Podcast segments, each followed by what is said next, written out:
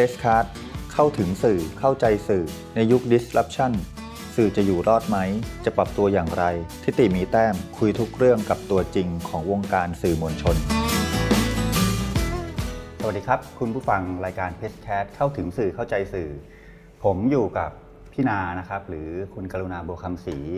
ที่ออฟฟิศย่านสุขุมวิท 26 นะครับไม่มีเหตุผลอื่นเลย ถ้ารายการสื่อจะไม่ได้สัมภาษณ์ พี่กรุณา พี่กรุณาอยู่ในแวดวงสื่อมา 20 กว่าปี เดินทางรอบโลก แล้วก็อย่างที่คุณผู้ฟังติดตามรายการรอบโลกมาเนี่ยไม่ว่าจะเป็นรอบโลกใบกรุณาช่วงที่ผ่านมาก่อนจะเจอสถานการณ์โควิด แล้วก็ต้องปรับตัวมาเป็นรอบโลกเดลี่เนี่ยหลายคนก็เปิดกว้างทางทัศนะจากรายการของพี่กรุณา เพราะฉะนั้น ก็ไม่มีเหตุผลอะไรที่ผมจะไม่คุยกับพี่กรุณาค่ะในรายการ p l a c e c a t นี่นะครับ สวัสดีครับพี่กรุณาครับ สวัสดีค่ะ ก็โลกเราไม่ได้รับการอนุญาตให้เดินทางได้เหมือนเมื่อก่อนนะคใช่รับค่ะแต่ว่าแก่นความคิดของคนที่เดินทางมา รอบโลกจากการเป็นสื่อมวลชนเนี่ยยังไงก็ควรจะได้รับเอ่อแชร์ประสบการณ์นิดนึงค่ะผมก็เลยอยากจะค่ะชวนพี่นาคุยตรงนี้นิดนึงครับว่า ตอนที่คิดทำรายการรอบโลกเนี่ย พี่นาจำความรู้สึกแรกได้ไหมครับว่า หัวใจพี่บอกอะไรทำไมถึงต้องออกจากประเทศไทยไปไปรอบโลกเพื่อที่จะเอามาเล่าครับ ความรู้สึกแรกจำได้ชัดเจน แล้วก็ไม่มีวันลืมด้วยคือมันเป็นคือมันเกิดขึ้นจากเราเวลาเราดูข่าวต่างประเทศเนี่ยแล้วเราก็รู้สึกว่า เอ๊ะทำไมมันมีแค่นี้ใช่ไหมอย่างเช่นเราพูดถึงเรื่องเออทหารอิสราเอลยิงปาเลสไตน์ แล้วเราก็จะจบตรงนั้นประมาณ 3-4 นาทีนะคะเต็มที่หรือว่าจีนกับอินเดียยิงปืนใส่กันอะไรเงี้ยเราก็จะโตมากับข่าวต่างประเทศแบบเนี้ยแล้วเราก็รู้สึกว่า เอ้ยมันมันแบบอันที่หนึ่งมันมีอะไรมากกว่านั้นหรือเปล่า เราต้องการคำอธิบาย ว่าไอ้ที่เขายิงกันไอ้ที่เขาต้องอพยพลี้ภัยต้องอะไรเนี่ยมันคืออะไรเราต้องเราต้องการคำอธิบายนะ อันที่สองเนี่ยก็คือเราเนี่ยเคยทำงานกับพวกสำนักข่าวต่างประเทศ แล้วเราก็เห็นวิธีการของการ approach หรือการอธิบายข่าวสถานการณ์โลก ซึ่งเป็นเรื่องที่เราสนใจครับในรูปแบบข่าวเชิงสารคดี แล้วก็บอกว่าเอออยากทำอย่างนั้นจัง แต่ก็เก็บไว้กับตัวเองนานมาก เพราะว่ารู้ว่ามันโอกาสที่จะทำให้เป็นจริงมันยาก เพราะว่ามันต้องใช้พลังเยอะอันที่หนึ่ง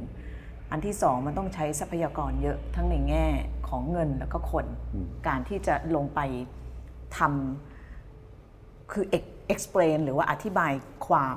หรือสถานการณ์ที่มันเกิดขึ้นทั่วโลกเนี่ยมันมันเป็นงานใหญ่ แล้วก็ต้องใช้พลังเยอะ เราก็เก็บไว้เงียบๆมานาน แต่อยู่มาวันหนึงเราก็รู้สึกว่า เออไม่อยากเก็บละ อยากจะอยากจะบอกแล้วว่ามาถึงช่วงชีวิตที่แบบ แก่แล้ว อยากจะทำอะไรที่ตัวเองคิดมานานอะไรเงี้ยอืมตอนนั้นก็คุยกับผู้ใหญ่ช่องสามผู้ใหญ่ก็ก็ยังนึกไม่ออกว่าเราอะครับต้องการอะไรอือฮึแต่ว่าท่านก็เมตตาท่านก็บอกว่า เออ เข้าใจนะว่าอยากทำแต่ว่าตอนนั้นช่องสามยังไม่อยู่ในสถานการณ์ที่อาจจะ support ตรงนี้ได้ เพราะว่าต้องยอมรับว่ามันไม่ใช่รายการที่มันจะทำเงินครับนะซึ่งเราก็เข้าใจแล้วก็เพอเออเนี่ยมีผู้ใหญ่อีกช่องหนึ่งก็ก็มาคุย แล้วก็ก็ไม่ได้ถามอะไรมาก บอกว่าอยากทำอะไรอืมเราบอกว่าอยากทำเนี่ยเขาบอกอะอยากทำไปทำเลยอะไรเงี้ยอืมก็เลยเกิดมาเป็นรายการนี้ความรู้สึกครั้งแรกคือแบบ เฮ้ยแบบว่า ในที่สุดก็ได้ได้ทำแล้วอะไรเงี้ยคือตอนที่ตอนที่ได้ทำครั้งแรกเนี่ยรู้สึกตื่นเต้นมาก มีความหวาดกลัวอยู่ลึกๆข้างใน เพราะว่าเราเคยผ่านเคยเห็นคนทำงานแบบนี้มาก่อน แล้วก็รู้ว่ามันไม่ง่ายอืมแล้วก็ด้วยทรัพยากรที่มีอยู่เนี่ยในเรื่องงบประมาณเนี่ย คือเราก็ขอเท่าที่จำเป็นอืมแล้วเราก็รู้สึกว่าเออเราขอแค่เนี้ยพอเพราะว่าเราจะทำทุกอย่างด้วยตัวเองอืมนึกออกไหมคือคือเราจะพยายามทำทีมให้ลีนที่สุด แล้วก็เราเนี่ยจะไม่ใช่แค่ผู้ ดำเนินรายการ เราจะทำทุกอย่างประสานงานเราจะเป็นโปรดิวเซอร์แบกขาตั้งกล้องอะไรเงี้ยฉันยอมทำทุกอย่างเพื่อเธอเป็นกองโจรเป็นกองโจรฉันยอมทำทุกอย่างเพื่อเธอครับคนเดียวจริงอือฮึๆซึ่งตอนนั้นเราก็รู้สึกว่าความรู้ความรู้สึกตื่นเต้นเนี่ยมันเยอะกว่าความกลัวว่าเราจะทำไม่ได้อืมเพราะว่าเรารู้สึกว่าอย่างน้อยเนี่ยเราได้ทำอันที่หนึ่งอันที่สองเนี่ยเรารู้สึกว่าถ้าเราทำอย่างที่เราคิดได้สักครึ่งหนึ่งเนี่ยเราก็รู้สึกว่าเราสามารถที่จะแบบ สร้างความต่างในแง่ของการพรีเซนต์ข่าวต่างประเทศได้อือฮึนะเพราะว่าเราจะไปในที่ที่คนไม่ค่อยไป ไม่ไปเพราะว่ามันอาจจะเข้าไปยากอืมไม่ไป เพราะว่าเรารู้สึกอาจจะต้องเสียค่าใช้จ่ายหรือหรืออะไรก็ตามเนี่ยเราอยากจะเข้าไปที่นั่น แล้วก็ใช้ตัวเราเนี่ยเป็นคนมองเหตุการณ์ แล้วก็อธิบายผ่านการพูดคุยผ่านอะไร ซึ่งเรารู้สึกว่าเฮ้ยแบบตื่นเต้นที่จะได้ทำอือฮึทั้งทั้งๆที่ไม่รู้ว่าจะทำยังไงอืมแต่พอแบบพอมีแบบ ไอเดียคร่าวๆเป็นวุ้นๆน่ะว่าแบบจะทำอย่างนี้แต่ว่าจริง ๆ เราไม่รู้เลยว่ามันใช้พลังงานเยอะจนกระทั่งเราเริ่มทำจริงครับอืมโจทย์แรกที่คิด ตัดสินใจคุยกับทีม คุยกับเพื่อนร่วมงาน แล้วไปในที่นั้นคือเรื่องอะไรแล้วเจออะไร ความคิดเดิม จากจากที่จากที่ตั้งใจไว้พอไปเจอสนามจริงแล้ว มันกระแทกพี่ยังไงบ้างครับๆประเทศแรกที่ตัดสินใจไปคืออิรักอิรัก อืมไปอิรักเลยครับก็ก็นั่งคุยกันกับช่างภาพครับ กับตอนนั้นมีทีมงานอยู่สองสามคนครับ บอกเฮ้ยเราไปไหนกันดีวะอืมแล้วตอนนั้นมันมีเรื่องไอซิสมีเรื่องอะไร แล้วคนไทยสนใจมากอืมคือแบบแต่ว่าเราก็ได้แต่เอามาจากข่าวต่างประเทศ แล้วก็ครัมาบแปลมาอะไร ตอนนั้นมันจะมีเรื่องตัดหัวอืมนักข่าวมีเผานักบินมีอะไรเงี้ยแล้วอืมไอซิสมันกำลังแบบ มันเป็นมันเป็นขึ้นมาเป็นเทรดเป็นอืมภัยคุกคามของโลกอือฮึ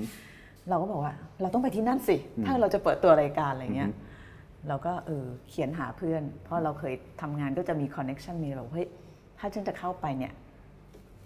เอาไงดี แกช่วยยังไงดีอืมแต่ว่าตอนทริปแรกที่ไปอะโชคดีนิดนึง เพราะว่า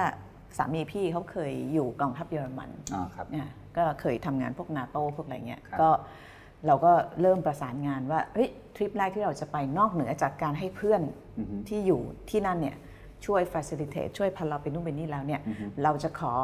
เอ่อ access หรือว่าขออนุญาตเข้าไปในพื้นที่ที่คนมันไม่ได้เข้าไป ก็คือไปดูการฝึกซ้อมรบอือฮึของกองกำลังที่สู้กับไอซิสอืมซึ่งมันแบบมันเข้าไปยากมากอะไรเงี้อืยอฮึแต่ว่าเราก็ติดต่อคือติดต่อก็ติดต่อเป็นทางการเขียนไปหานาโต้ไปเลยแล้วเขาก็อืมแบบใช้ครับเนื้อออกมาใช้ความรู้ใช้ความเข้าใจระบบของนาโต้เพื่อที่จะขออนุญาตอืมแล้วก็ได้เข้าไปครับจริง ๆ แล้วพอไปถึงเนี่ย คือช่างภาพช่างภาพก็เป็นคนคนคนอิตาเลียนนะครับแล้วก็ทริปแรกเนี่ยไปกัน 3 คนเพราะว่าเขาก็ไม่กล้าปล่อยพี่ไปคนเดียวครันะบสามีก็ไปด้วยก็ไปกัน 3 คนเดินทาง ตอนนั้นเนี่ยพี่ไม่มีวีซ่าด้วยซ้ำไปเอาครับคือว่าคือว่าตอนที่คุยกับเพื่อนเนี่ยเอ่อสองคนเนี้ยคนเยอรมันกับคนอิตาเลียนเนี่ยเขาสามารถเข้าได้โดยไม่ต้องใช้วีซ่าอ่านะ แต่พี่เนี่ยเป็นคนไทยพี่ต้องใช้วีซ่าอ่าฮะเราก็คุยกับเพื่อนบอกว่าเฮ้ยทำไงดีวะเขาบอกเออเดี๋ยวเขาจัดการเรื่องวีซ่าให้อ่าฮะเขาติดต่อรัฐบาลเอาเอกสารทำนู่นทำนี่แต่มันคือแบบมันก็เป็นประเทศที่แบบบอก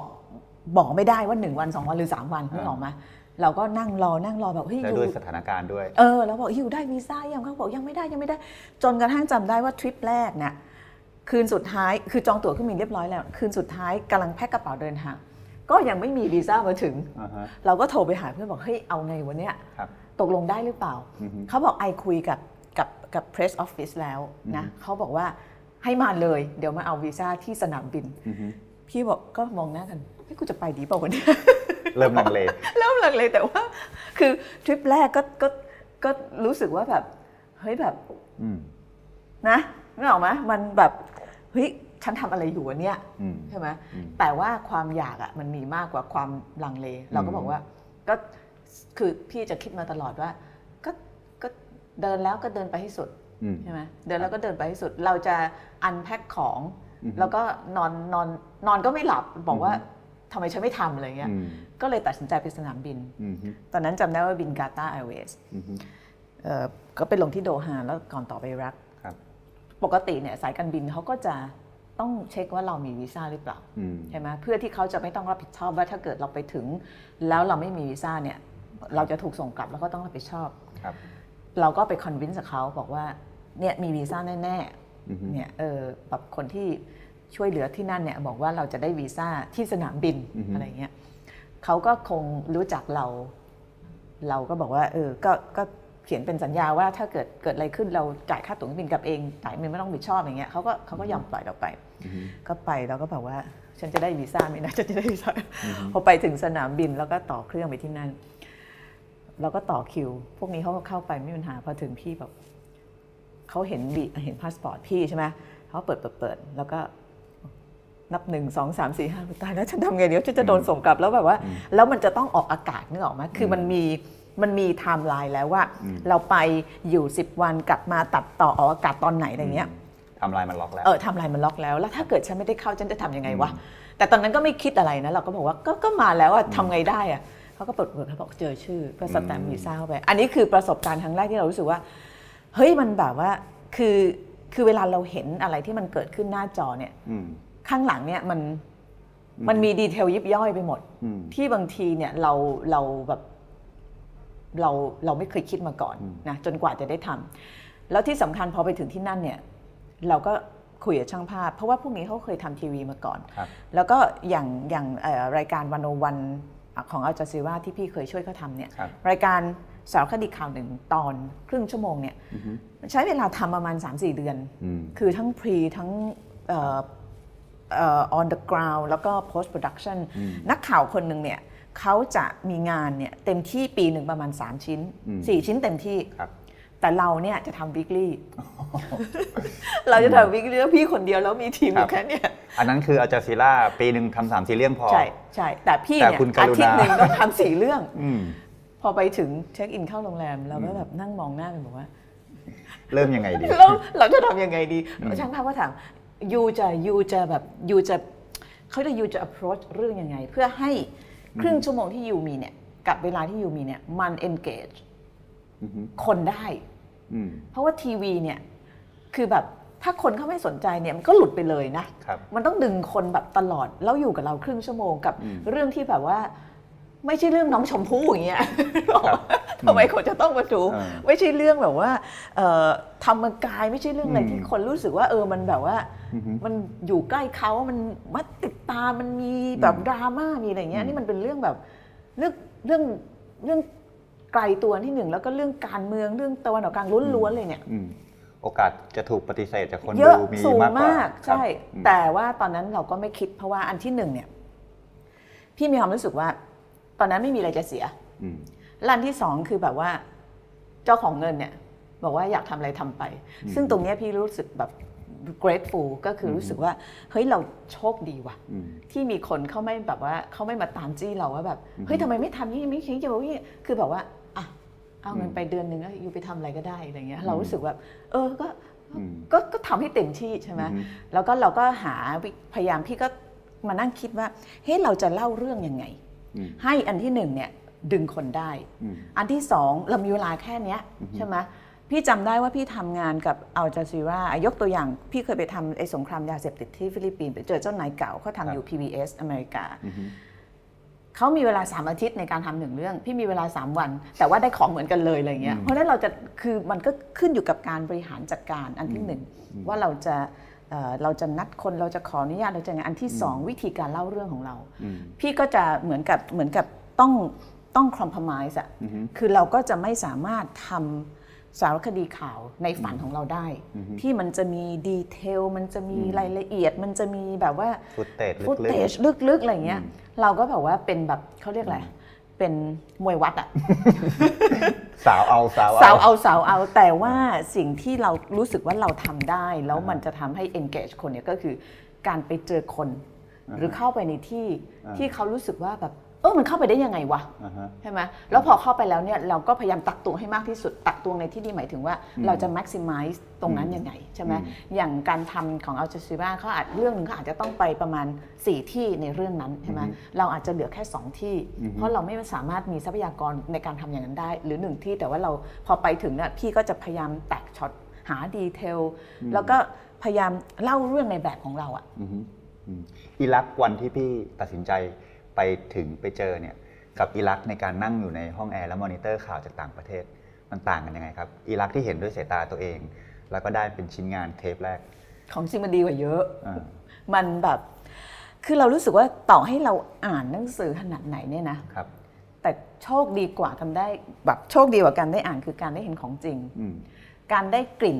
อืมพี่จำกลิ่นได้เลยพอลงไปแบบกลิ่นเนี้ยมันมันแบบพอลงไปมันแบบ สนามบินแล้วมันมีแบบเหมือนกับฐานทัพอยู่ตรงนั้นเนี่ยอืมเราเห็นเฮลิคอปเตอร์แบบบินปุ๊บปุ๊บปุ๊บแบบเรารู้สึกแบบเฮ้ยกลิ่นมันแบบว่าอืมเราดูหนังอ่านหนังสือมันไม่ได้กลิ่นแบบเนี้ยอืมใช่ไหมอืมแล้วก็อันที่สองที่เรารู้สึกว่าเราอะผิดมาตลอดคืออมเวลาเราเราเรามักจะมีแนวโน้มจะเขาเรียกอะไรอะ generalize อะเหมือนกับเราบอกว่าเออถ้าเป็นคนจาก ประเทศมุสลิมตะวันออกกลาง มันต้องเป็นอย่างเงี้ยอืมน่ากลัวจังอืมตอนพี่คิดไปพี่ว่าเฮ้ยแล้วเขาเขาทำมาหากินเลยวะอืมพอไปถึงเราก็ไปมีเพื่อนไปแบบผูกสัมพันธ์กับคนอืมเฮ้ยคนนี้ทำงานตลาดหลักทรัพย์เฮ้ยมันก็มีตลาดหลักทรัพย์นี่หว่าอืมเฮ้ยคนนี้เป็นลอเยอร์ถามว่าเอ่อเวลาว่างอยู่เล่นอะไรฉันไปเล่นสกีที่เลบานอนเฮ้ยอยู่ก็สีวิไลนี่หว่าอะไรเงี้ยคือนึกออกมาคือเราเรามีเห็นมายาคติ ใช่เดิเรามมายาคติเดิมที่เราไปเนี่ยมันอื มมันทำให้พี่คือหลนต่อต่อให้เราเป็นคนที่เราคิดว่าเราเป็นคนเปิดกว้างครับนะแต่ต้องยอมรับว่าเราอะมีมายาคติ ไม่มากก็น้อยติดตัวอืมพี่ก็เหมือนกันพี่ยอมรับเลยว่าครับตอนก่อนไปอิรักเนี่ยพี่ก็พี่ก็ไม่คิดว่าเฮ้ยมันเป็นอย่างนี้เหรอวะอืมคือคือคือต่อให้เป็นนักข่าวก็ใช่ก็มีความรู้สึกแบบนี้ มีมีมี แล้วมันก็มันก็มันก็ เราพี่ไม่อยากปฏิเสธว่าพี่มีมายาคติ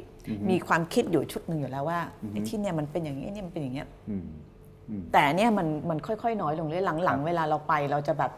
เราจะแบบพยายามปล่อยไม่ไม่มีอะไรเลยอืมแล้วไปอืมแต่แต่การพร้อมที่จะปล่อยก็ก็ต้องแลกมาด้วยกับอะไรไหมครับ คืออาจจะทำให้พี่รู้สึกว่า โอ้โหมันฉันคอนโทรลอะไรไม่อยู่เลย ไม่แลกนะ พี่รู้สึกว่ามายาคติมันเริ่มน้อยลงแล้วหายไปกับคนกับประเทศกับอะไรที่เราเจอเนี่ยพอเราไปเยอะๆ ไปบ่อยๆ ได้คุย เรารู้สึกว่าแบบ คือเราอะชอบคิดว่าเราแบบ เป็นศูนย์กลาง คือเราอาจจะเติบโตหรือว่าเกิดมาในสังคมที่มันอยู่ในแคตตากรีที่ไม่ใช่ develop country ก็จริง แต่เราก็มักจะภูมิใจมาตลอดใช่ไหมว่าเราเนี่ยก็แบบอืม ไม่แพ้ใครในโลกอืมอะไรเงี้ยส่วนใหญ่เราจะได้ยินคำอย่างไม่แพ้ใครในโลก the only the only อะไรเงี้ยเป็นเฉพาะอืมซึ่งซึ่งจริงแล้วมันคือมายาคติอืมฮึอืมถ้าเราเป็น the only อะเราก็เราเป็น the only ในหลายด้านมากเลยอืมฮึนะมันจะเป็นลักษณะนิสัยเป็นวัฒนธรรมอะไรที่มันแต่ว่ามันไม่ใช่ the only ในแง่ที่ว่าเราแบบอืมเราฉลาดกว่าชาวบ้านหรือว่าเราเราแบบดีเด่นกว่า เอออืมไม่ใช่อืมอา ยกตัวอย่างเนี่ยเวลาพี่ไปตะวันออกกลางเนี่ย you จะเซอร์ไพรส์นะพี่ชอบอ่านหนังสือแบบเอ่อหนังสือพิมพ์ เวลาไปที่ไหนจะจะจะชอบดูแบบเดินไปตลาดเช้าไปดูหนังสือพิมพ์อืมหนังสือพิมพ์ที่นู่นเนี่ยนะมันไม่มีเรื่องแบบว่าข่มขืนฆ่ากันอะไรเท่าไหร่นะอืมมันจะ discuss เรื่องแบบว่าเฮ้ยเอาอย่างเลวร้ายสุดคือแบบประธานาธิบดีเปิดสภาเนี้ยอืมหรือมันก็ก็ discuss เรื่องแบบว่า peace war มันอาจจะเป็นปัญหาที่เขาเจอมั้งแต่ว่าไอ้เลเวลของการแบบ การเสพอะไรพวกเนี้ยมันพอเรากลับมา มันจริงจังนี่หว่า มันจริงจังเออ มันแบบมันซีเรียสกับชีวิตแล้วแบบว่ามันเป็น matter of อืม of life and death อะคือเหมือนกับที่นั่น ถ้ามีสงครามมีความอดอยากเขาก็จะ discuss กันเรื่องพวกเนี้ยอืมเขาจะไม่ค่อยมีอะไรที่มัน escape หรือว่าการหลบหนีจากจากความจริงเท่าไหร่อะอืมอืมคุณผู้ฟังครับ เราอยู่ในสถานการณ์โควิด เราอาจจะตกผลึกเอ่อในเรื่องของ โรคภัยไข้เจ็บมา แต่ว่าเรื่องสงครามเราอาจจะลืมกันไปว่ามันเคยผ่านมาครั้งหนึ่งที่โลกเผชิญใช่โดยเฉพาะที่อิรักและที่ซีเรีย พี่กรุณาเนี่ยไปมาแล้ว แล้วก็ทำมันอย่างจริงจังมาแล้ว สงครามมันสอนอะไรพี่กับการเป็นสื่อมวลชนครับ คือยังไงเราก็ไม่มีทางเข้าใจคนที่เขาสูญเสียจากสงครามอือฮึยังไงก็พี่ก็ไม่มีทางเข้าใจเขาได้อย่างลึกซึ้งเท่าที่คน เจอเองอืมแต่ว่าพี่จำได้ว่าพี่เคยไปตามเส้นทางของคนตอนนั้นสงครามซีเรีย แล้วก็ไปตามคนตั้งแต่ชายแดนน่ะที่เขาอพยพ แล้วก็จนที่มันหนักๆตอนที่ข้ามข้ามไปยุโรปอะอืมคือคนที่เราคุยที่เจอที่อะไรเนี้ยเป็นเอนจิเนียร์เป็นหมอทำงานดีอืมๆนะ แต่ว่าต้องแบบว่าทิ้งทุกอย่างหอบข้าวหอบของไม่กี่ชิ้นจูงลูก นั่งเรือข้ามทะเล ไม่รู้จะตายเมื่อไหร่อืมคือพี่รู้สึกยังไงเนี่ย เรารู้สึกเรามองแล้วเราเจ็บปวด แต่พี่ว่ายังไงพี่ก็ underestimate หรือหรือ ไม่มีทางเข้าใจสิ่งที่คนต้องเจอจริงๆอะอืมสงครามมันสอนอะไรพี่บ้าง สงครามมันสอนพี่ว่าชีวิตของคนที่ต้องอยู่ กับตรงนั้นเนี่ย มันยังไงมันก็ไม่แฟร์อืมสำหรับพี่เนี่ยมันไม่มีอะไร justify การทำสงครามได้เลยอืมอืมแล้วเวลาเราพูดถึงเรื่องสงครามเวลาเรารายงานข่าวเนี่ย เราก็จะจับเฉพาะตัวใหญ่ ๆ คนก็จะเมามันกับการแบบเฮ้ยปูตินทรัมป์อะไรพวกเนี้ยอืมแต่ว่าไอ้คนที่มันเจอจริง ๆ เนี่ยอืมมันคือรายละเอียดมากอะอืมไอ้ชีวิตที่มันเป็นชีวิตของ ของคนแบบแต่ละคนแต่ละคนเนี่ยมันไม่เหมือนกันแล้วมันเป็นแบบพี่ว่าโศกนาฏกรรมของที่มันเกิดขึ้นแต่ละคนแต่ละครอบครัว มันใหญ่กว่าเรื่องที่มันแบบว่าไอ้ไอ้ไอ้เรื่องของผู้นำที่มันแบบตีกันไปตีกันมาอืมซึ่งสงครามมันสอนอะไรพี่บ้างพี่ว่าสงครามมันสอนพี่ว่าแบบมันแย่อะอืมมันไม่ควรจะเกิดขึ้นด้วยซ้ำไปอืมไม่มีอะไร justify การทำสงครามได้เลยอืม ไม่มีความชอบธรรมพไม่อมีความที่ชอบจะธรรมไม่ไปบอกว่ามันอย่าควอย่ารจะมาเกิดอ้างว่าฉันจะแบบว่าสอนประชาธิปไตยอย่ามาอ้างว่าฉันจะทำนั่นทำนี่พี่ว่ามันอืมไม่มีข้ออ้างอืมอันนั้นคือในมุมส่วนตัวพี่แต่ว่าสงครามในมุมของสื่อมวลชน มันสอนอะไร แล้วสื่อมวลชนควรจะตั้งสื่อมวลคำถาชมนที่กับมันยังไงผ่านมาเนี่ย พี่รู้ครับสึกว่า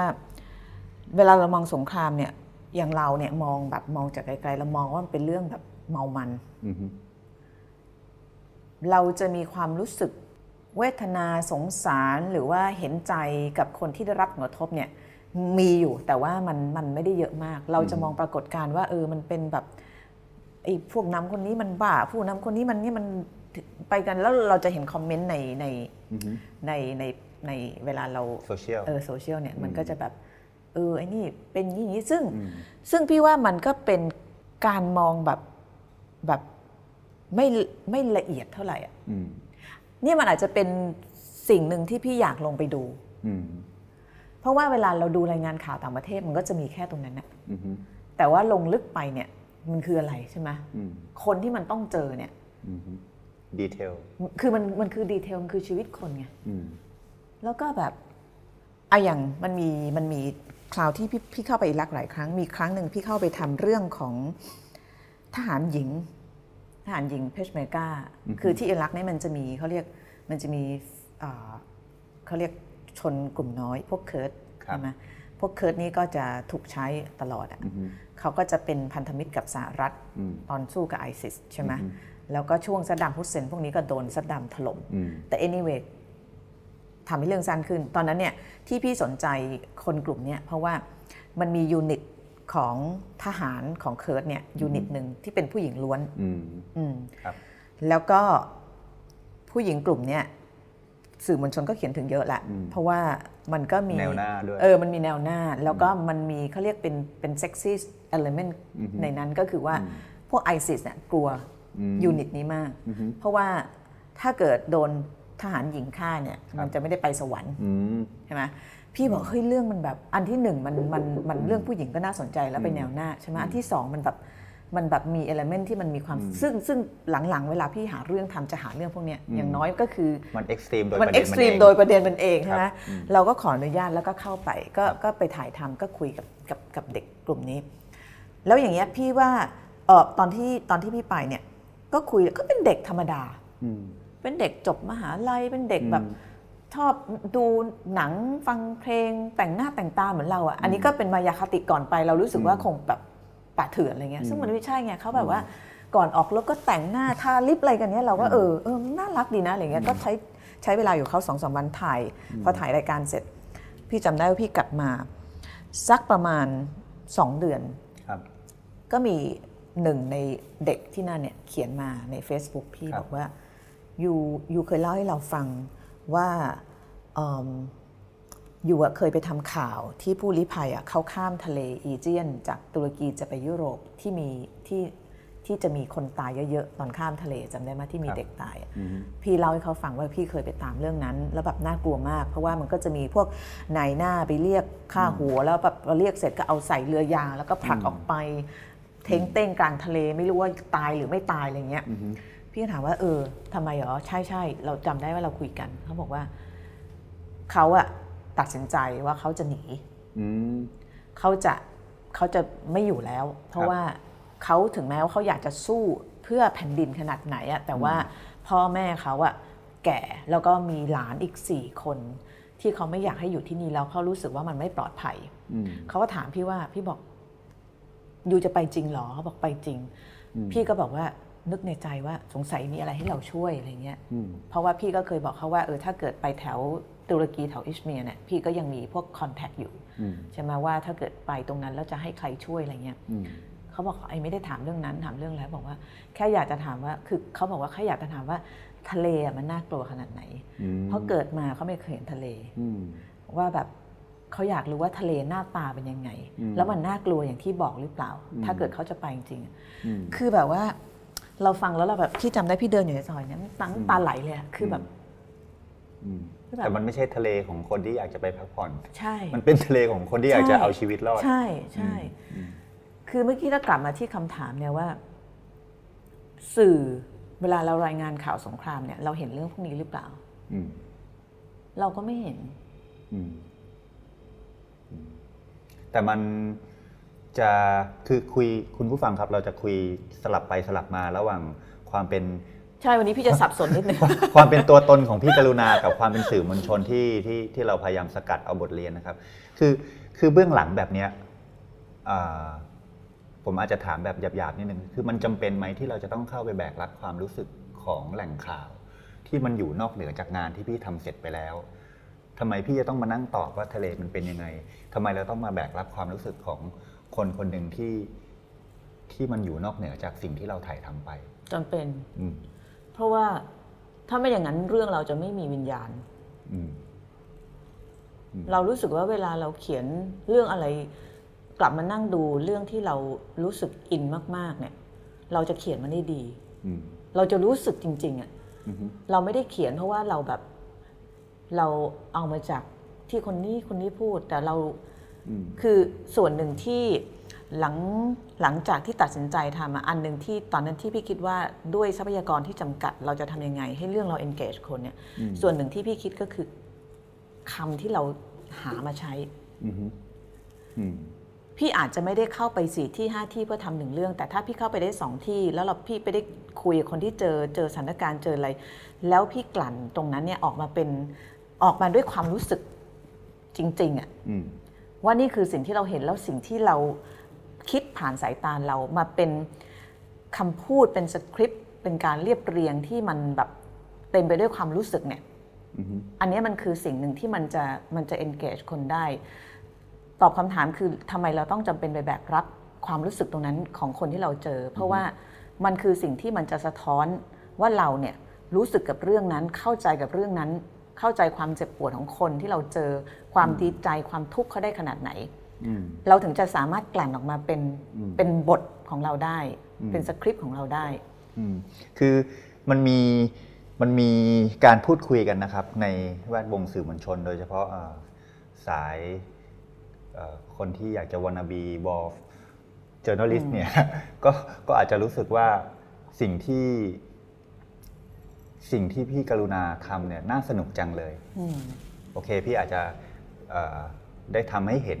กับแวดวงสื่อมวลชนว่า อาชีพนี้มันก็สนุกจริงอืมๆแต่สิ่งที่ผมอยากจะถามพี่นา ก็คืออะไรที่มันไม่สนุก เอาเข้าจริงแล้วมันไม่สนุกเว้ยอืมมันอย่างน้อยมันต้องเผชิญ แล้วมัน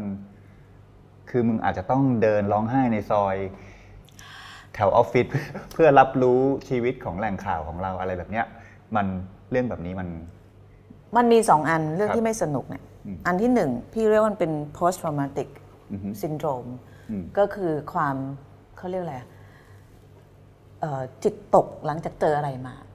ซึ่งพี่เป็นสองสาครั้งตอนตอนทำงานเนี่ยมีอยู่คราวหนึ่งที่กลับมาจากค่ายผู้ลี้ภัยโรฮิงญามั้งอืมกลับมารู้เลยว่าตัวเองแบบคือมัน impact จิตใจเรามาก เพราะว่า ไอสิ่งที่เราไปได้ยินไปเห็นไปคุยกับคนทัศนะของคนหลากหลายทั้งฝ่ายที่เห็นด้วยไม่เห็นด้วยเนี่ยมันแบบมันมันมันถาโถมเข้ามาอืมจำได้ว่าตอนนั้นคือคุยกับแฟนว่าแบบ ถ้าเป็นเยอะกว่านี้อาจจะต้องหาหมออืมเพื่อที่จะคุยเพื่อที่จะแบบว่าเฮ้ยแบบ เราไปเจออะไรเยอะๆแบบเนี้ยใช่ไหมทั้งเรื่องสงครามเรื่องคนเรื่องอะไรเนี้ยบางทีมันเราทรมานข้างใน ใช่ใช่มันทรมาข้างใน อันนี้อันอันเนี้ยไม่สนุก อืมอันที่สองเนี่ยพี่ว่าความไม่สนุกของมันเนี่ยต้องยอมรับว่าสิ่งที่เราทำมันไม่ใช่เมนสตรีมอือฮึเราคือปลาทวนน้ำครับ ตอนที่พี่ทำอะพี่รู้อยู่แล้วว่า มันไม่เป็นแมสหรอกอืมแล้วก็ตอนนั้นก็ไม่ได้คิดด้วยว่าใครจะดูอืมตอนนั้นคิดอย่างเดียวว่าฉันอยากทำแล้วก็มีคนให้เงินทำเนี่ยก็ทำจะขึ้นไปสาวหมัดบนลานมวยวัด ตอนนั้นไม่คิดด้วยว่าจะชกกับใครอ่าแค่รู้สึกว่าฉันอยากจะทำอย่างที่ฉันคิดครับ แล้วก็แบบ อยากจะพิสูจอะไรบางอย่างว่าอืมเฮ้ยไอ้ข่าวต่างประเทศเนี่ยมันสามารถทำให้มีวิญญาณได้อืมมันไม่จำเป็นจะต้องเป็นแบบทรัมป์บอกอย่างนี้ปูตินบอกอย่างนั้นจบโดยที่คนไม่รู้ว่าแล้วแม่งอะไรเกิดขึ้นวะอืมใช่ไหมเอ๊ะแล้วไอ้คนแบบว่านอกจากไอ้สองคนเนี้ยแล้วมันมันมีใครอีกบ้างที่เป็นแบบคนที่ต้องรับคำจากเรื่องเนี้ยใช่ไหมครับเพราะฉะนั้นพี่มองว่าวิธีการทำข่าวต่างประเทศแบบเนี้ยพี่อยากจะพิสูจว่ามันมันทำได้อืมมันข่าวต่างประเทศมันสามารถ ทำให้เป็นเป็นเป็นสตอรี่เป็นเรื่องเหมือนเรื่องน้องชมพู่ได้อืมใช่ไหมอือฮึเป็นเรื่องแบบของใครก็ตามที่เกิดขึ้นในประเทศไทยได้เพราะว่าในที่สุดมันคือมนุษย์เหมือนกันอืมใช่ไหมอืมแล้วถ้าเราสนใจเรื่องสงครามเรื่องไอซิสทำไมเราไม่สนใจเรื่องคนตัวเล็กตัวน้อยที่นั่นด้วยอะไรเงี้ยอันนี้คืออันอันที่หนึ่งเพราะฉะนั้นแต่ว่าถึงกันนั้นเนี่ยไอสิ่งที่พี่ทำหรือว่าสิ่งที่เราทำกันอยู่เนี่ยมันคือเสียงส่วนน้อยในสังคมอืมเพราะฉะนั้น ความที่คุณจะต้องทำแล้วก็ลงแรงเยอะมากอือฮึแน่นอนการเดินทางมันสนุกอืมแต่มันก็มีการต้องแก้ไขปัญหาถูกปฏิเสธ มีน้ำตา มีความเสี่ยงอันตรายมีอะไรมากมาย แถมพอกลับมาเนี่ยอืมยูก็ยังไม่รู้ว่าเรื่องของยูเนี่ยอืมคนจะดูหรือเปล่าอืมมันต้องเผชิญและพิสูจน์หลายชั้น ใช่ใช่อืม อันที่หนึ่งยูต้องทำให้เสร็จ อันที่สองพอเสร็จแล้วเนี่ยยูเอามาวางออกอากาศเนี่ยอืมถามว่าคนดูเยอะขนาดไหนอืมถ้าดูไม่เยอะเนี่ยแม่งก็เจ็บปวดนะอืมเพราะฉะนั้น ถ้าเราเลือกจะทำตรงนี้แล้วเนี่ย แม่งต้องแข็งแรงทั้งสองจุดเลยอืมจุดที่ต้องทำงานให้เสร็จด้วยอืมกับจุดที่ต้องทนให้ได้ว่าสิ่งที่อยู่ทำอยู่ต้องพูฟให้ได้ว่าแม่งแบบ มีคุณค่าพอที่คนจะมาดูอืม แล้วถ้าเทปนี้ออกไปแล้วคนดูน้อยแล้วเทปหน้าแม่งต้องคิดใช่อีกแบบแหละว่าถูกจะจะเอายังไงดีใช่ไหมครับ หรือถ้าไม่คิดอีกแบบเราก็ต้องแบบต้องแข็งแรงพอที่ยืนว่าฉันจะทำแบบเนี้ยอืมเพราะว่าฉันจะไม่เลือกทางที่จะไปแบบว่า ผีสางอืมหมอดูอะไรเงี้ยอืมถ้าฉันจะเลือกทางที่แบบว่าบอกว่าฉันจะให้คนได้เข้าใจเรื่องนี้ ฉันจะให้คนได้ดูข่าวแบบนี้อืมฉันให้คนได้ดูอะไรแบบนี้เนี่ยอืม แล้วอยู่ก็ต้องยืนยันทุกวัน ทั้งทั้งที่มันอาจจะไม่มีคนดูอยู่มากพอที่จะกลายเป็นสิ่งที่ทำให้เจ้าของสถานีหรือว่าเพจของเรามีผู้ติดตาม 4 ล้าน 5 ล้าน แล้วได้เงินเข้ามานึกออกไหมเพราะฉะนั้นถ้าอยากจะเป็นเนี่ยก็ต้องรับตรงนี้ให้ได้ด้วยอืมหรือไม่งั้นก็ต้องไปทำแบบผีสางนางไม้อืมเล่นหวยก็อะไรต้องถอยเงี้ยไป ใช่ใช่ยอม เพราะฉะนั้นคนที่เลือกทางนี้อะอืมพี่ว่าการการทำให้งานเสร็จอะมันไม่ได้ มันไม่ได้พิสูจความอดทนเท่ากับการยืนหยัดหรอกว่าไอ้อืมสิ่งที่เราเชื่อสิ่งที่เราคิด สิ่งที่เราคิดว่ามันมีประโยชน์อืมถ้ามันถูกปฏิเสธจากคนดูเนี่ย เราจะยืนต่อได้ขนาดไหนอืมจะยืนระยะได้ยาวใช่แค่ไหนใช่จะเป็นนักมวยชกครบใช่ยกหรือเปล่า เพราะมันจะมีสื่ออยู่สองประเภทครับถ้าแบ่งหยาบอืมๆก็สื่อที่ที่ไปอืมเล่นขยี้อืมดราม่ากับสื่อที่ บอกว่าโอเค ฉันก็จะรายงานตามเนื้อผ้า บางคนก็อาจจะไปเยอะหน่อยกับการให้อะไรข้อคิดมีประโยชน์ แต่ไอ้สื่อตรงเนี้ยมันอืมพื้นที่มันน้อยลงน้อยลงอืมใช่ไหมอืมเพราะฉะนั้นอืมเพราะฉะนั้นมากกว่าการที่แบบว่าสนุกสนานหรือร้องไห้อืมหรือเจอคนน่าสนใจเนี่ยอืมพี่ว่าคือตรงเนี้ยอืมอยู่จะยืนอยู่จะเป็นปลาทนน้ำได้นานขนาดไหนอืม และนั่นคือสิ่งที่คนดูผู้ชมเขาไม่ได้มาร่วมแบกรับใช่ด้วย ใช่ใช่อืมใช่คุณผู้ฟังครับเอ่อมีข่าวมีเหตุการณ์ เป็นพันพันหมื่นหมื่นชิ้นที่พี่กรุณาทำมา โอเค ในทางสังคมอาจจะเปลี่ยนแปลงมาอาจจะเปลี่ยนแปลงคุณผู้ฟังหรือมันอาจจะเปลี่ยนแปลงระดับนโยบายอะไรนั่นก็เป็นเรื่องอีกเรื่องหนึ่งแต่ว่าสำหรับพี่กรุณาเองที่มันเปลี่ยน ตัวตนพี่เอง มันเปลี่ยนทัศนคติเดิมของพี่เอง ในการเป็นสื่อมา 20 กว่าปี คือเรื่องอะไรครับ จากที่พี่ไปทำเรื่องอะไรมา เรื่องที่เราปล่อยวางได้ง่ายขึ้นมั้ง หลังๆ เนี่ยเวลาอย่างเด็กที่ทำงานด้วยเวลาเขาทำอะไรผิดหรือพลาดเนี่ยอืมตอนแรก ๆเขาจะกลัว เขาก็จะบอกว่าหนูขอโทษนะทำนี้ผิดพี่บอกว่ามันก็คือถ้าเกิดถ้าเกิดทำผิดหรือพลาดเนี่ยอืมอย่างมากเนี่ยพี่ก็จะบอกว่า เออ เราควรจะทำแบบนี้ แต่ก็จะไม่เคยแบบตีโพยตีพายว่าแบบทำไมต้องทำอย่างนั้นคือแบบเรารู้สึกว่าแบบ เหมือนกับแก่แก่ขึ้นด้วยมั้งพี่ว่ามันไม่ใช่เฉพาะเรื่องงานเรื่องคนที่เราเจอแต่มันมาพร้อม ๆ อายุอืมเพราะฉะนั้นสิ่งที่คนอะไม่ค่อยนึกถึงกันอะก็คือแบบสักวันหนึ่งเราจะตายทุกคนอืมแล้วเราก็จะชอบแบบยึดติดอืม กับแทบทุกอย่างอะอืมทั้งเรื่องความคิดเรา อัตราอัตราเรื่องเรื่องอะไรทุกอย่างอืมแล้วพี่ว่าถ้าเกิดพี่แก่ลงโดยที่ไม่ได้เห็นโลกเนี่ยอืมอัตราพี่อาจจะตกลงในอัตราเร่งที่น้อยกว่านี้อืมแต่เพราะว่าเราไปเห็นมาเนี่ยมันก็ช่วยละลายอืมในอัตราที่เร็วขึ้น ถ้ามาเจอพี่ 20 ปีที่แล้ว พี่ก็จะเป็นอีกคนหนึ่งเลยคืออืมคือแบบไม่ค่อยฟังใครเออือมอก็จะเหวี่ยงกว่านี้เหวี่ยงมาก ตอนนี้ก็ยังคิดว่ามีคนเหวี่ยงอยู่ แล้วก็เหวี่ยงบางทีครับแต่ว่าเหวี่ยงก็คือคือจบแต่ว่าวางได้ใช่ อันเนี้ยถ้าถามพี่ว่าวันเนี้ยพี่โกรธใครเกลียดใครบ้างไม่มีเลยนะนึกไม่ออกอืมทะเลาะกับสามีนะสามชั่วโมงที่แล้วเนี่ย ตอนนี้มาถามว่าทะเลาะเรื่องอะไรก็จำไม่ได้ละอืมคือเป็นคนที่ที่ บางทีก็มีคนบอกเนี่ยคนอยู่ใกล้ๆชิดกันเนี่ยทำไมยูไม่รู้สึกกับเรื่องนี้เลยวะบอกว่าอืม for what อืมนึกออกไหมคือเรารู้สึกว่าแบบเฮ้ยเรา เราน่าจะกังวลกับอนาคตน้อยลงอืมของตัวเองนะครับ ถ้าเราจะกังวลก็อาจจะกังวลกับเรื่องของคนที่เรารักเรื่องของคนอื่น แต่ว่าอืมเรื่องตัวเองเนี่ยเราไม่ค่อยไม่ค่อยกังวลเท่าไหร่ครับก็เคยมีคนถามว่า แล้วจริง ๆ แล้วความฝันอยากทำอะไรเราบอกว่า เฮ้ยจริง ๆ ความฝันของเราเนี่ยอีกสักไม่นานนะเราอยากจะแบบไปอยู่เงียบคนเดียวเขาบอก เอาไม่แล้วหาเงินพอแล้วเหรอที่จะเกษียณบอกว่าฉันไม่ต้องการอะไรมากเลยอืมฉันอยากแค่ตื่นมากินกาแฟอ่านหนังสือจบแล้วแบบว่าอืมฉันมีประกันชีวิตดีๆก็พอแล้วฉันไม่เห็นต้องการอะไรเลยในชีวิตเอาอืมคือไม่ได้พูดในทางธรรมะนะแต่นี่คือจริงอืมเพราะคืองานมันขัดเกลาเราไปแล้วๆใช่คือทุกวันเนี้ยถามว่าแบบถามสามีพี่ดูอืมปีที่ผ่านมา พี่ซื้อเสื้อผ้า ใหม่กี่ตัว นับได้ เขาต้องไล่ให้ไปซื้อเสื้อผ้าอืมคือซื้อของให้ตัวเองน้อยมาก พี่พี่ไม่แน่ใจว่ามันไม่ใช่เป็นความเสียดายเงินนะ แต่พี่เข้าใจว่ามันอาจจะเกิดจากความที่เราแบบรู้สึกว่าแบบ ไม่ได้มีความจำเป็นอะไรมากแล้วอืมคือคือความต้องการในชีวิตเนี่ย สิ่งที่มันสิ่งที่เราเห็นมาที่มันมาพร้อม ๆ กับอายุแล้วก็งานเนี่ยมันคือ การที่เรารู้สึกว่าแบบ ความสุขของเราเนี่ยมันมันอยู่แบบ มันมันเล็กๆอะ่ะแต่อยากให้มันแน่นอนอะ่ะอืมอย่างเช่นตื่นมาได้แบบ นั่งดูน้ำดูปลากินกาแฟอืมกินอาหารเช้าอะไรเงี้ย คือเราก็ไม่ค่อยคิดถึงวันพรุ่งนี้มันลืนนี้เท่าไหร่อืมแต่ก่อนเป็นคนที่กังวลกับอนาคตมากอืมเดี๋ยวนี้แบบว่าอืมก็วันนี้ก็วันนี้พรุ่งนี้ก็พรุ่งนี้อืมซึ่งพี่ว่ามันมาสองอย่างครับอันที่หนึ่งอายุ อันที่สอง อัตราเร่งมันเร็วขึ้น เพราะว่าเราไปเจอไอ้พวกนี้มาแต่ว่า ผมก็ไม่ได้เจอเท่าพี่เนาะแล้วก็โอเค ก็อยากจะถามแทนห้องเรียนนิเทศศาสตร์ด้วย ห้องเรียนที่มีนักเรียนกำลังฟังรายการนี้อยู่นะครับว่า แล้วมันคือสถานการณ์อะไรหรือว่าเหตุการณ์อะไรหรืองานอะไรที่มันเปลี่ยนพี่ไหมครับ จากที่พี่ลงสนามทำมา ก็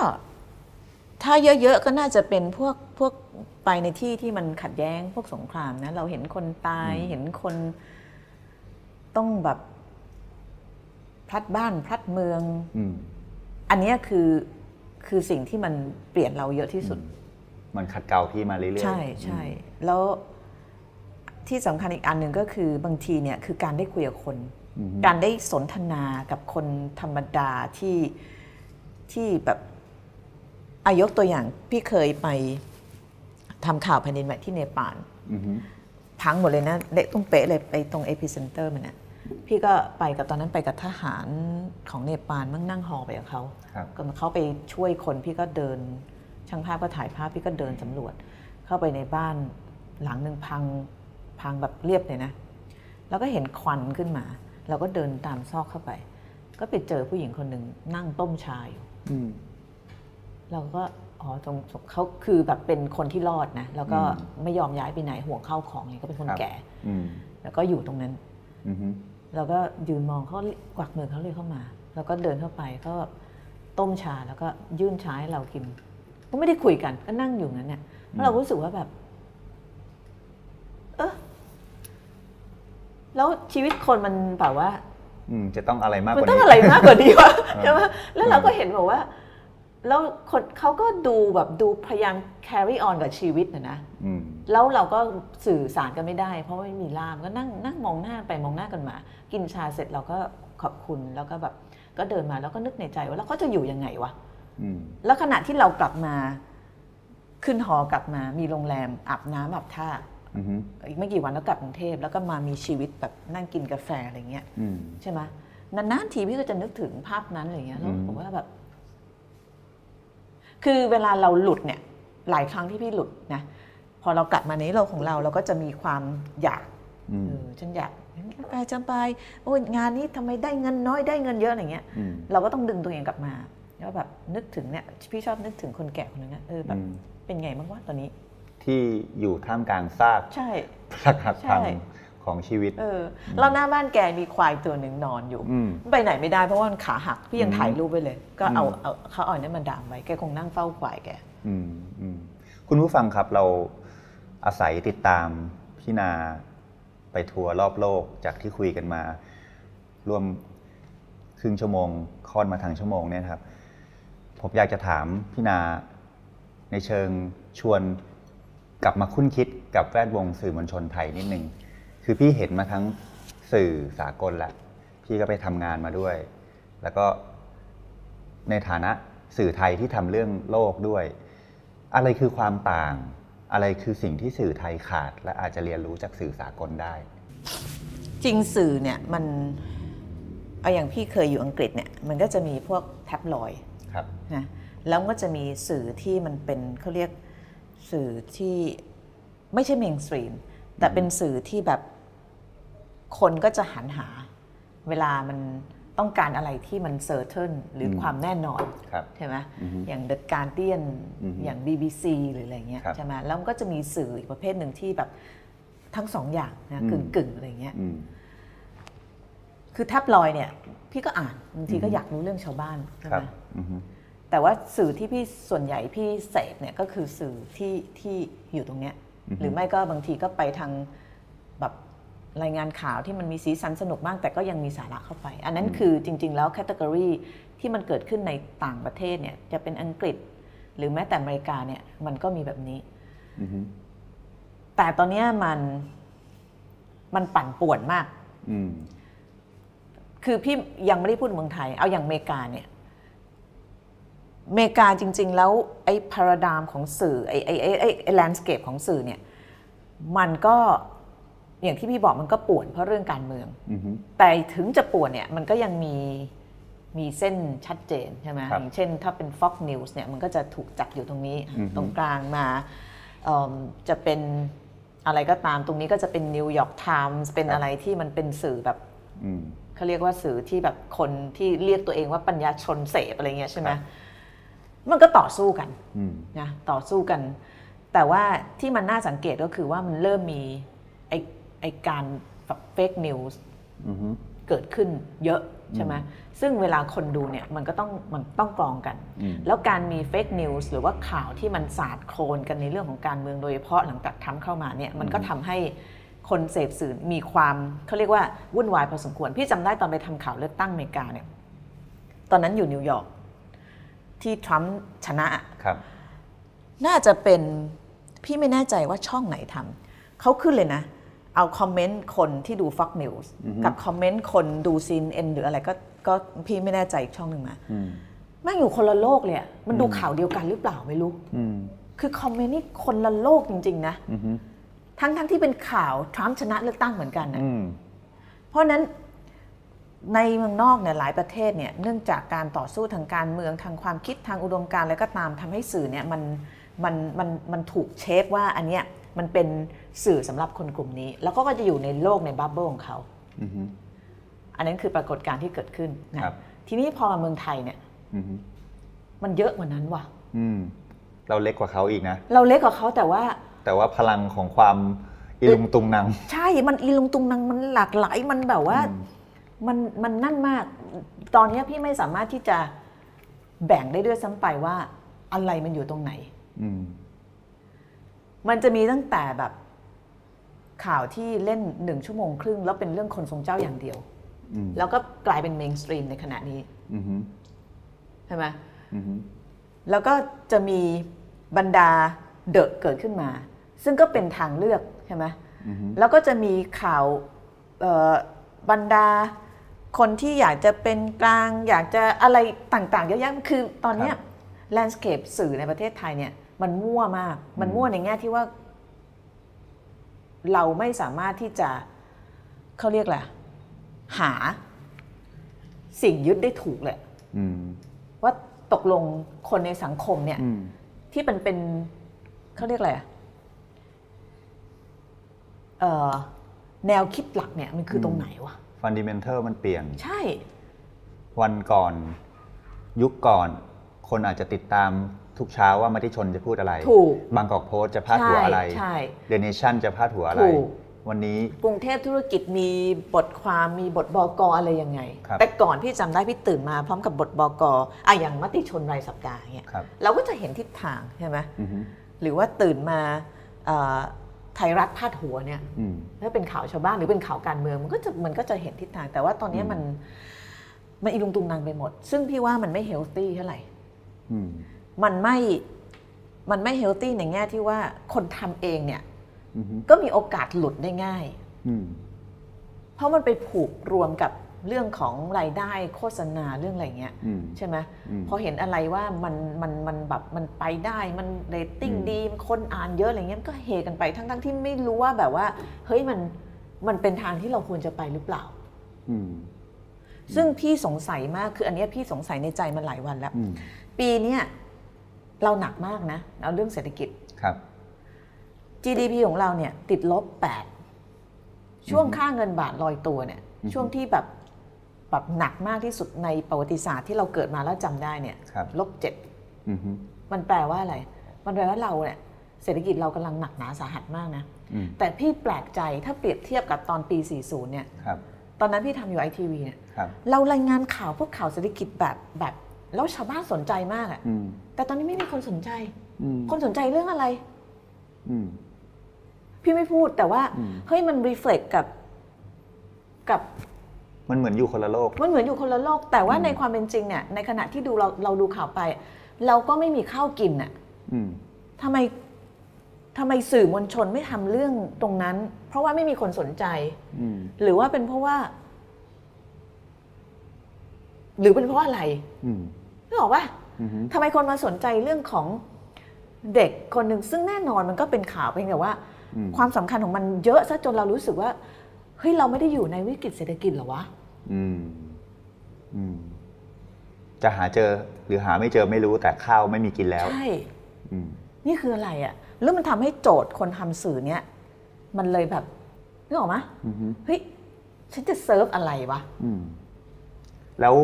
พี่จำได้ตอนพี่อยู่ไอทีวีไอตอนครับลอยตัวข้างเงินบาทอืมโต๊ะเศรษฐกิจนี่คือโต๊ะหลักเลยนะอืมแล้วทำกันแบบไม่ได้ทำเรื่องง่ายๆเลยนะเรื่องนโยบาย IMF ไปสัมภาษณ์ไปแล้วคนมันอืมดูคนมันสนใจคนมันรู้สึกอืมว่าแบบ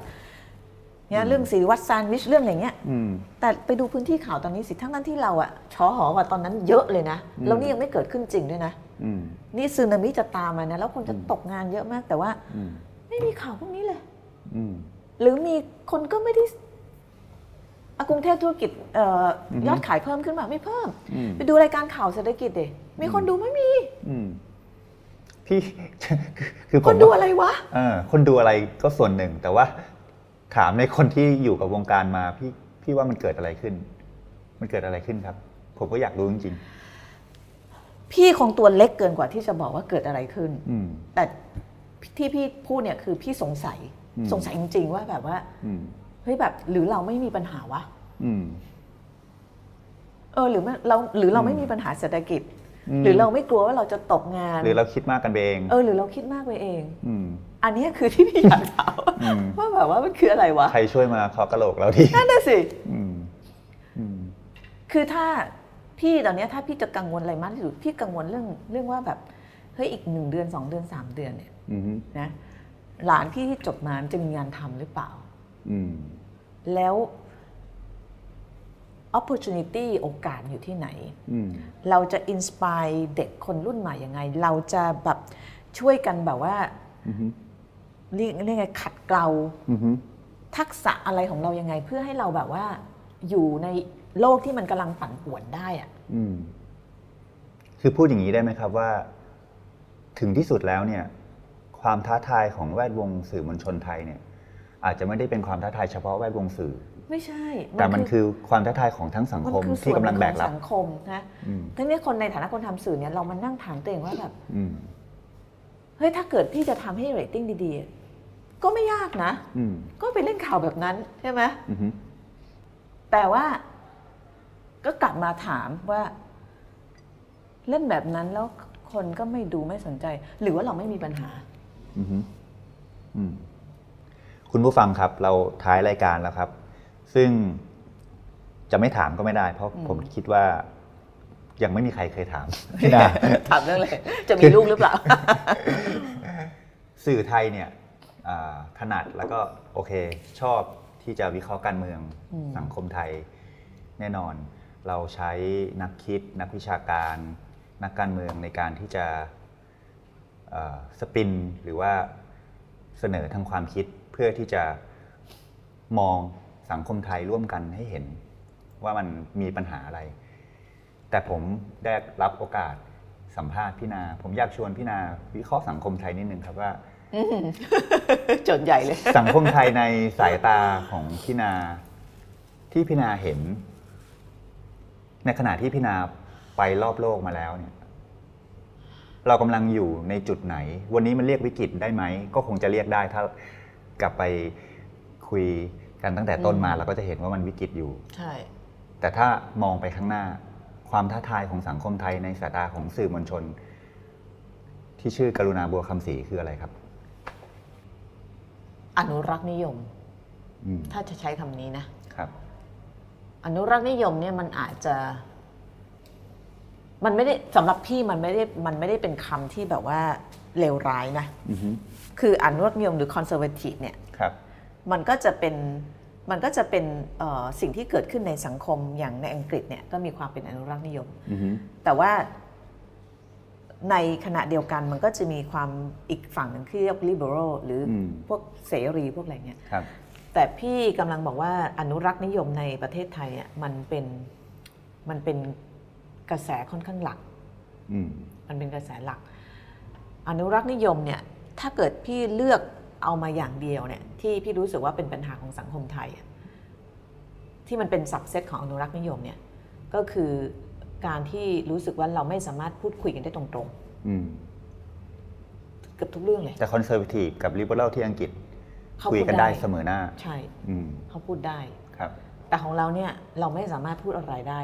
ตรงๆอืมเวลาเราดิว กันไม่ว่าจะเป็นเรื่องอะไรก็ตามเนี่ย เราก็มักจะใช้วิธีการอ้อมอือฮึๆอ้อมๆแล้วก็ไม่เคยหลีกเลี่ยงการเผชิญหน้าอืม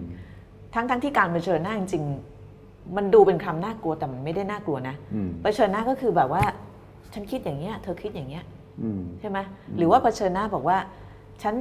เอาเท่านี้ เธอเอาเท่านี้ หรือ อันนี้คือกฎเกณฑ์หนึ่งสองสามสี่ห้าบอกมาตรงๆ ถ้าเธอทำได้เธอก็ทำแต่ของบ้านเรามันไม่เคยเป็นอย่างนั้นเนี่ยอืมมันจะโอเคมีหนึ่งสองสามสี่ห้าเพราะฉันทำหนึ่งสองสามสี่ห้าแล้วก็ยังไม่ได้ เพราะว่าคุณไม่มีห้าจุดหนึ่งห้าจุดสองซึ่งมันไม่อยู่ในกฎอืมนึกออกปะอืมเพราะฉะนั้นมันมันก็เลยทำให้คนเนี่ยมัน ถ้ามันจะตรงไปตรงมามันเลยอยู่ยากไงอืมคนก็จะเลือกที่จะ ไม่ตรงไปตรงมาครับหรือไม่ก็เลือกที่จะไม่พูดนิ่งเฉย แล้วก็อืมเพราะว่าไม่มีประโยชน์อืมพี่ว่าอะไรที่มันจะทำให้สังคมไทยมันไม่ได้ไปข้างหน้า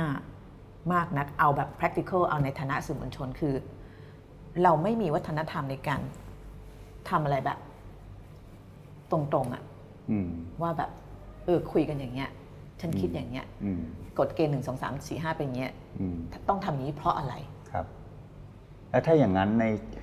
สายตาสื่อมวลชน การที่สื่อมวลชนไม่พยายามที่จะใช้เครื่องมืออที่ทรงพลังของสื่อเองก็คือสิทธิเสรีภาพอืมถ้าไม่เลือกที่จะใช้ไปนานๆ พี่นากังวลอะไรครับ ก็กังวลว่าเราก็จะมีคนที่หนึ่งอยู่เฉยๆเยอะขึ้น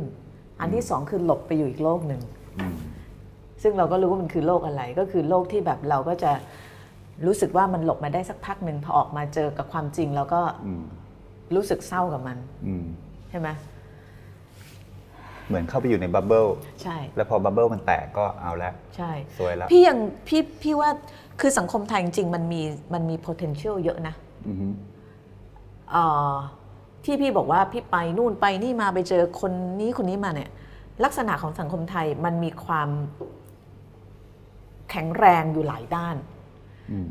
คนไทยที่เราบอกว่าบางทีไม่พูดอะไรตรงๆเนี่ยมันก็เป็นนิสัยเราอะแต่มันก็มีมีเขาเรียกว่ามีอีกหลายอย่างที่มันเป็นจุดแข็งของคนไทย ก็คือถ้าสมมติอยู่อยากทำอะไรเนี่ยมันมีมนุษย์จำนวนมากนะที่มันแบบว่ามีศักยภาพมี potential แล้วมันทำได้ เพียงแต่ว่ามันเป็นลักษณะของของส่วนบุคคลมากไปอะมันไม่ได้เป็นการขับเคลื่อนโดยระบบอะอืม คือที่ผ่านมาพี่ว่าระบบมันไม่ได้ช่วยอะไรเรามากอะอืมไอ้คนที่มันโผล่ขึ้นมาได้เนี่ยอืมมันเป็นความพยายามส่วนบุคคลทั้งนั้นเลยอืมกลายเป็นว่า potential มาอยู่กับปัจเจกถูกทั้งทั้งที่ potential ถูควรกจะมันควรไปกับจะระแบบบด้วยขับเคลื่อนไปกับ ถ้าจะทิ้งอะไรสักอย่างที่พี่คิดว่า พี่อยากจะเห็นสื่อมวลชนยกระดับ ให้ให้ได้ดั่งใจ สักนิดหนึ่งก็ยังดี พี่นายอยากเห็นอะไร พี่แค่รู้สึกว่าแบบขออีกเอา น้อยที่สุดเลยนะอืมขั้นต่ำเลยขั้นต่ำที่สุดเลยนะอืมไม่อยากให้มันมีเรื่องที่มันพิสูจน์ไม่ได้ทางวิทยาศาสตร์มาอยู่อะอืมแค่นั้นเองอะอืมใช่ไหมครับ คือเราไม่ได้บอกว่าสังคมไทยควรจะเลิกเชื่อเรื่องพวกนี้นะอือฮึจริง ๆ แล้วมันไอความเชื่อเนี่ย พี่ก็ทำเรื่องความเชื่อ เวลาไปเดินทางความเชื่อมันเป็นส่วนหนึ่งของคนในสังคมอืมที่มันทำให้คนเนี่ย สามารถที่จะ connect ในแง่ของความเป็น community ในแง่ของการทำกิจกรรมอะไรบางอย่าง คือความเชื่อมันมีอยู่ทุกสังคมอะครับนะต่อให้เป็นฝรั่งมันก็มีความเชื่อครับโดยเฉพาะประเทศที่มีความเชื่อสูงๆอย่างอินเดียเนี่ยความเชื่อมันคือตัวหล่อหลอมครับมนุษย์ในการอยู่เป็นสังคม แต่อยากให้มันเป็นพื้นที่ของของความเชื่อมันไม่ควรจะมาอยู่ในแพลตฟอร์มอืมของกลุ่มคนที่เรียกตัวเองว่าจะเป็นคนที่จะลีดสังคมอือฮึ ไปสู่แบบอะไรที่มันดีกว่าเนี้ยอืมอือฮึโอเคครับคุณผู้ฟังเราก็พอสมควรกับการทัวร์รอบ Wisdom ของกรุณาบัวคำศรีนะครับ ผู้ที่ตั้งต้นเปิดโลกทัศน์ของสังคมไทยด้วยรายการรอบโลกบายกรุณาบัวคำศรีวันนี้ก็ขอขอบคุณขอบคุณพี่เช่นนากันมากครับค่ะขอบคุณขอบคุณครับพี่ค่ะครับ